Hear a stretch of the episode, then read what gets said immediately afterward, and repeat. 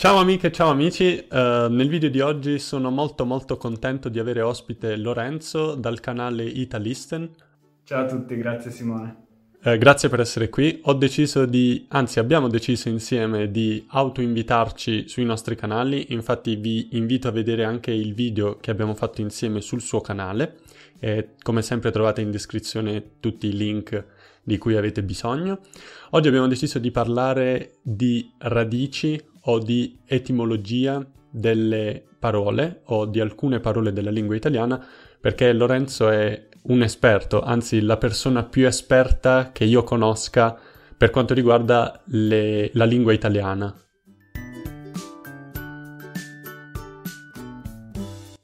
Sì, sì, ok. Meglio questa correzione mi piace di più. Uh, sì, diciamo che trovo molto molto interessante l'argomento e quindi spesso mi informo, eh, se trovo una parola eh, che mi incuriosisce faccio le mie ricerche e sì, mi diverto così. Beh, comunque c'è da dire che Lorenzo non è che si informa e basta, cioè lui fa il traduttore di mestiere, quindi sei, sei su un altro livello.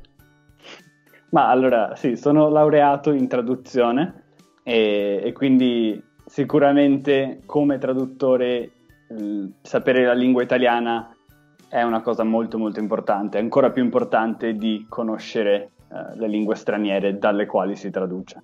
Ah, prima di iniziare con il video voglio uh, farti una do- domanda di curiosità. È più difficile tradurre nella propria lingua madre o tradurre in una lingua che hai imparato, ad esempio tradurre un testo dall'italiano al francese?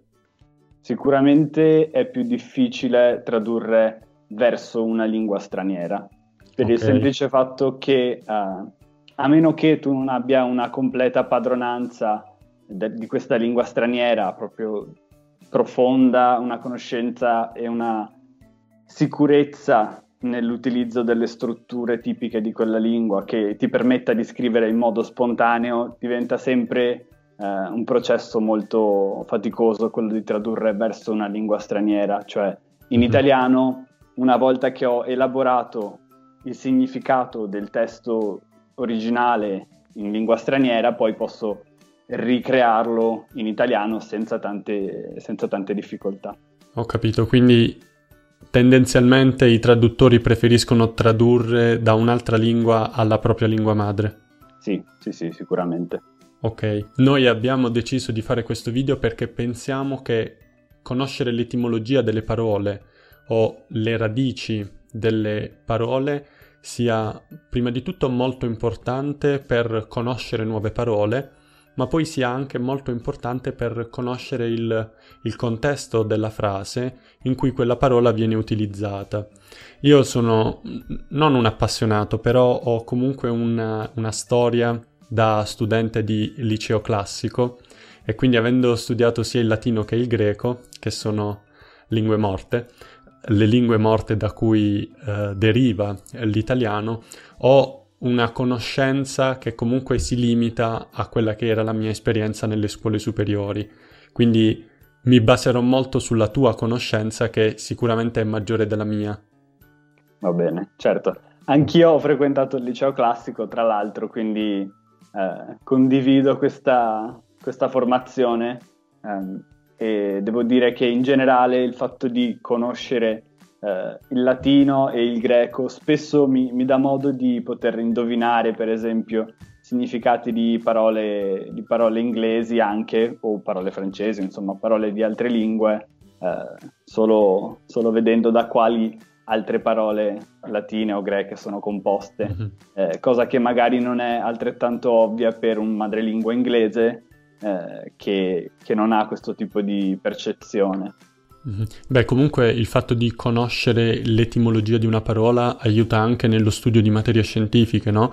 Ad esempio biologia o farmacia o medicina sono tutte um, materie che basano gran parte della, della semantica, gran parte dei nomi uh, sono basati su parole che hanno origine nella lingua latina oppure nella lingua greca. Quindi il fatto di sapere l'etimologia di, anche di farmacon, penso, no? Eh, ti fa capire che eh, riesci a, a rintracciare il significato di quella parola. Sì, sicuramente. Cioè, eh, comunque in, nelle materie scientifiche, tra l'altro, la gran parte delle parole eh, che si incontrano, a parte forse quelle più recenti che vengono prese dall'inglese, eh, quelle più radicate, più, un po' più vecchie, eh, sono, sono, sicuramente quasi tutte di origine latina o di origine greca. E questo ti può aiutare anche a ricordarle molto semplicemente, perché se capisci una cosa eh, la ricordi molto più facilmente, mm. secondo me. A proposito di quello che ci ha lasciato il greco, uh, questo è un esempio che è rimasto nella, nella mia testa da, da, sempre, dal primo superiore o dal secondo superiore, è l'alfa privativa, che poi ovviamente diventa A nel, nel vocabolario italiano, non rimane una alfa, uh, ma ci sono tante parole no? che nel nostro vocabolario vengono private del loro senso o comunque diventano un, un, un contrario quando viene aggiunta la A.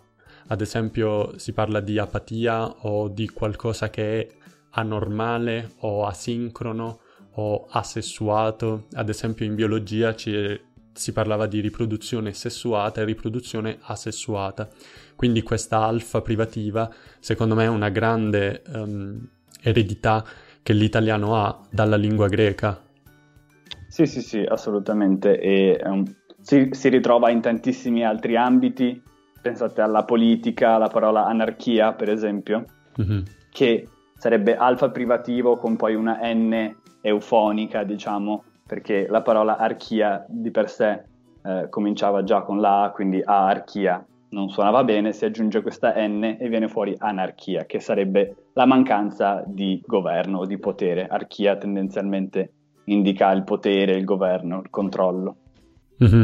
Beh, comunque noi facciamo sempre, oggi vedevo un video che parlava delle lingue indoeuropee e di come la distinzione che gli storici fanno eh, che riguarda i diversi popoli sia basato sui testi scritti. E quindi quello che uno fa a posteriori, cioè quello che noi diciamo no, riguardante le lingue, è sempre una, un'ipotesi, no? Nel caso dell'alfa privativa o di queste parole, ad esempio anarchia, è un, una mappa che abbiamo più chiara. Poi ce ne sono delle altre che invece fanno dei giri un po' più lunghi e sono delle supposizioni magari un po' più fantasiose.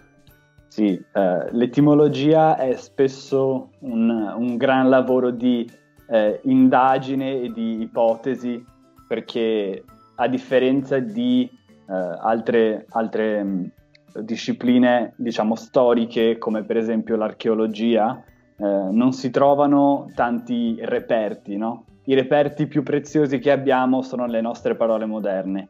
Mm-hmm. però eh, ci sono pochi testi che risalgono all'antichità, perché il fatto di eh, saper leggere e scrivere, eh, cioè il fatto che eh, l'alfabetizzazione sia largamente diffusa è qualcosa che risale ai, agli ultimi 100-200 anni al massimo, mm-hmm. ma mhm. prima di, prima di, allora nessuno scriveva. Mm-hmm. Eh, se non poche, poche, persone. Quindi questo pone problemi di tanti, di tanti tipi in realtà.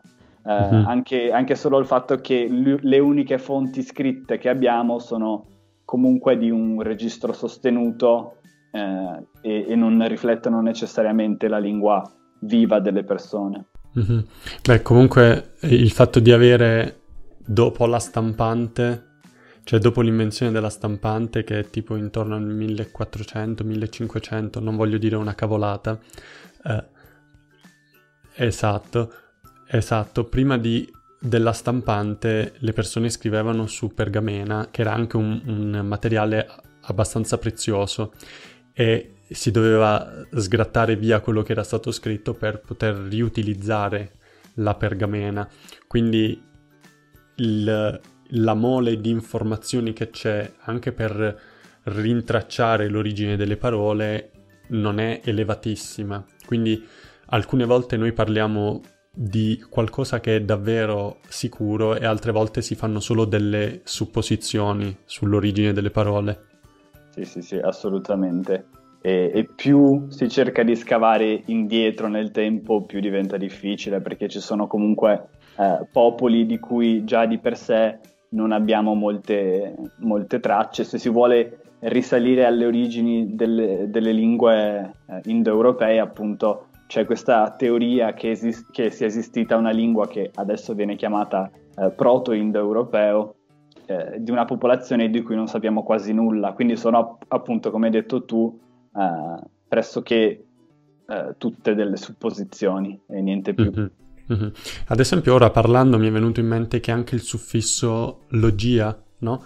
Uh, archeologia o biologia, comunque fanno riferimento alla materia e uh, anche pensando a biologia e la materia della vita o uh, fisiologia, sì, quindi non per forza cercando l'etimologia dei prefissi, ma magari anche cercando il significato dei suffissi, riusciamo ad avere un quadro completo del significato di quella parola. Sì, sì, spessissimo le parole, eh, le parole che, che, diciamo tutti i giorni sono composte magari da due parti, eh, entrambe che vengono dal latino, dal greco, non solo il prefisso ma anche il suffisso. Mm-hmm. Come dicevi tu, logia viene da, da logos, no? Che mm-hmm. significa discorso. Mm-hmm. Va bene, Lorenzo, noi abbiamo fatto un grande preambolo, una grande introduzione e adesso scadremo nel banale. No, non, non scadiamo nel banale, però voglio presentare una lista di parole che possono essere utili e può essere utile conoscerne l'etimologia e ti farei andare a ruota libera, quindi ti direi parla di queste parole e prima fra tutte ti chiedo di parlare della, dell'origine del verbo sbolognare o della parola sbolognare perché è una parola che è divertente ed è abbastanza utilizzata nella lingua italiana anche al sud, al sud Italia, quando qualcuno vuole sbolognarsi un problema.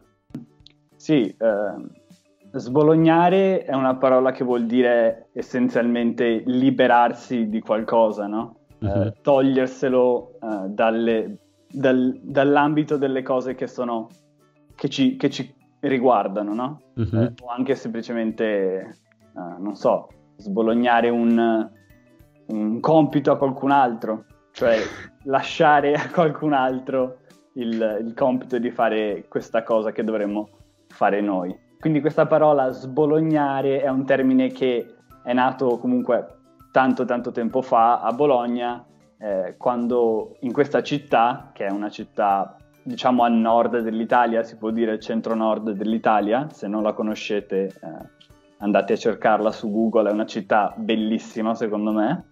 Molto male se non la conoscete. Concordo. a Bologna si fabbricavano gioielli fatti di oro finto che a volte venivano spacciati per veri e quindi si cercava di appunto sbolognare questi oggetti di oro finto alle persone che cercavano degli oggetti d'oro e quindi mm. si cercava di, di, darli via appunto alle persone. Sì, sì, io mi ricordo che ad esempio quando ero, ero piccolino, però quando ti davano ad esempio una banconota con lo scotch sopra, tu cercavi subito di sbolognarla, no? Cercavi subito di darla via perché è una cosa che hai ma che non vuoi avere con te, non vuoi portare con te. Quindi diciamo questa cosa dello sbolognare è, è divertente ma è, può essere anche utile sapere che potete sbolognarvi qualcosa.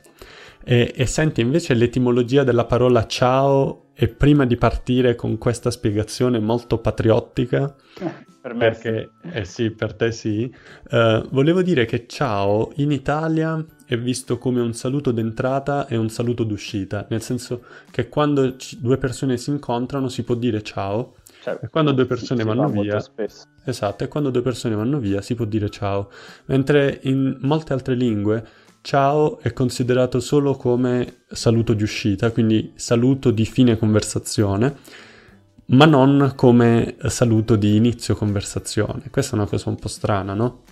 Sì, e infatti io adesso che vivo in Francia, um, ogni tanto diciamo mi fa strano questa cosa, magari a me viene da dire ciao quando, quando, quando arrivo in un posto, quando incontro una persona, eh, per aprire diciamo la conversazione E, però per i francesi eh, non è così. Eh, per esempio, quando i miei studenti entrano in classe, io li saluto dicendo ciao. E all'inizio si, si stupivano un po' perché pensavano: ma dove va? Sta andando già via, abbiamo appena cominciato la lezione. E, e in realtà qui appunto ciao viene usato solo come saluto per congedarsi, diciamo, per andare via. Mm-hmm. E per parlare dell'etim- dell'etimologia di questa parola, perché dicevamo che è patriottica per me.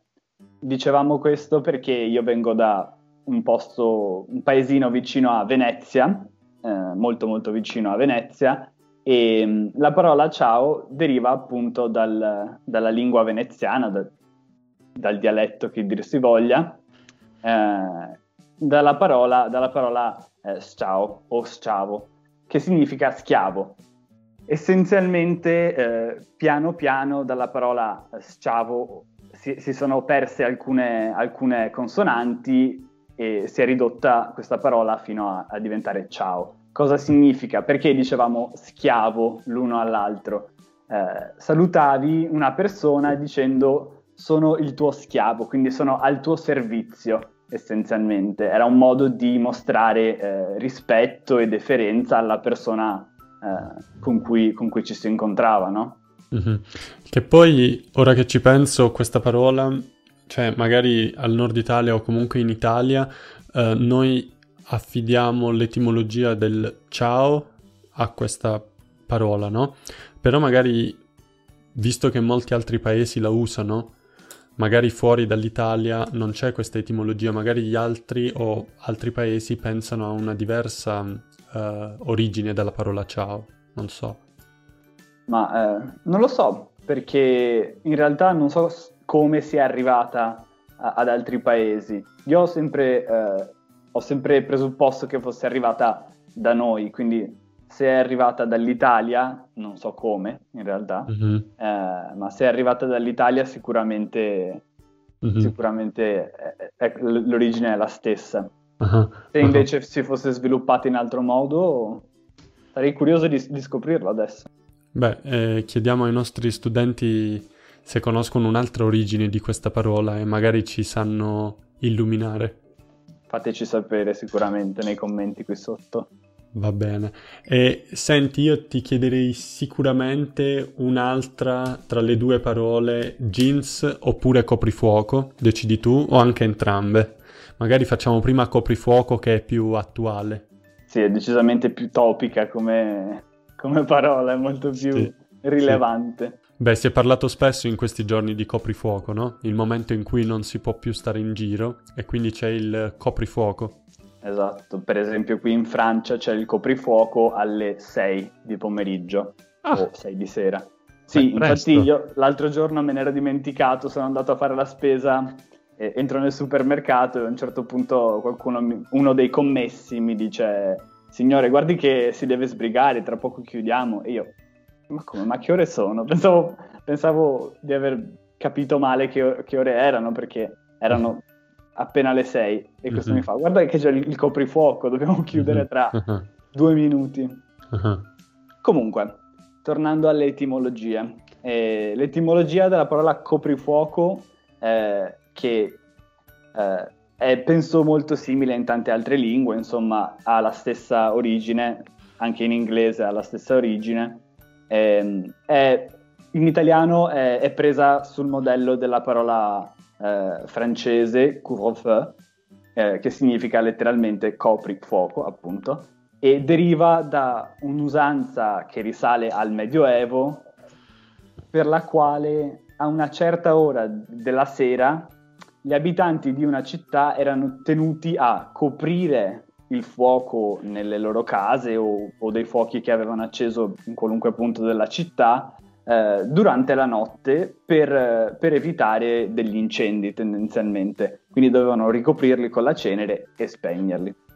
Mm-hmm. Quindi era una questione di sicurezza praticamente. Esattamente, sì, mm-hmm. come poi, lo è adesso. Sì, però se non ricordo male è una parola associata anche alla guerra, no? Eh, cioè eh, durante i periodi di guerra eh, ricordo questa storia che a Torino uh, dalle 10 o dalle 11 in poi c'era il coprifuoco, perché c'era più possibilità che ci fossero bombardamenti, quindi bisognava restare in casa.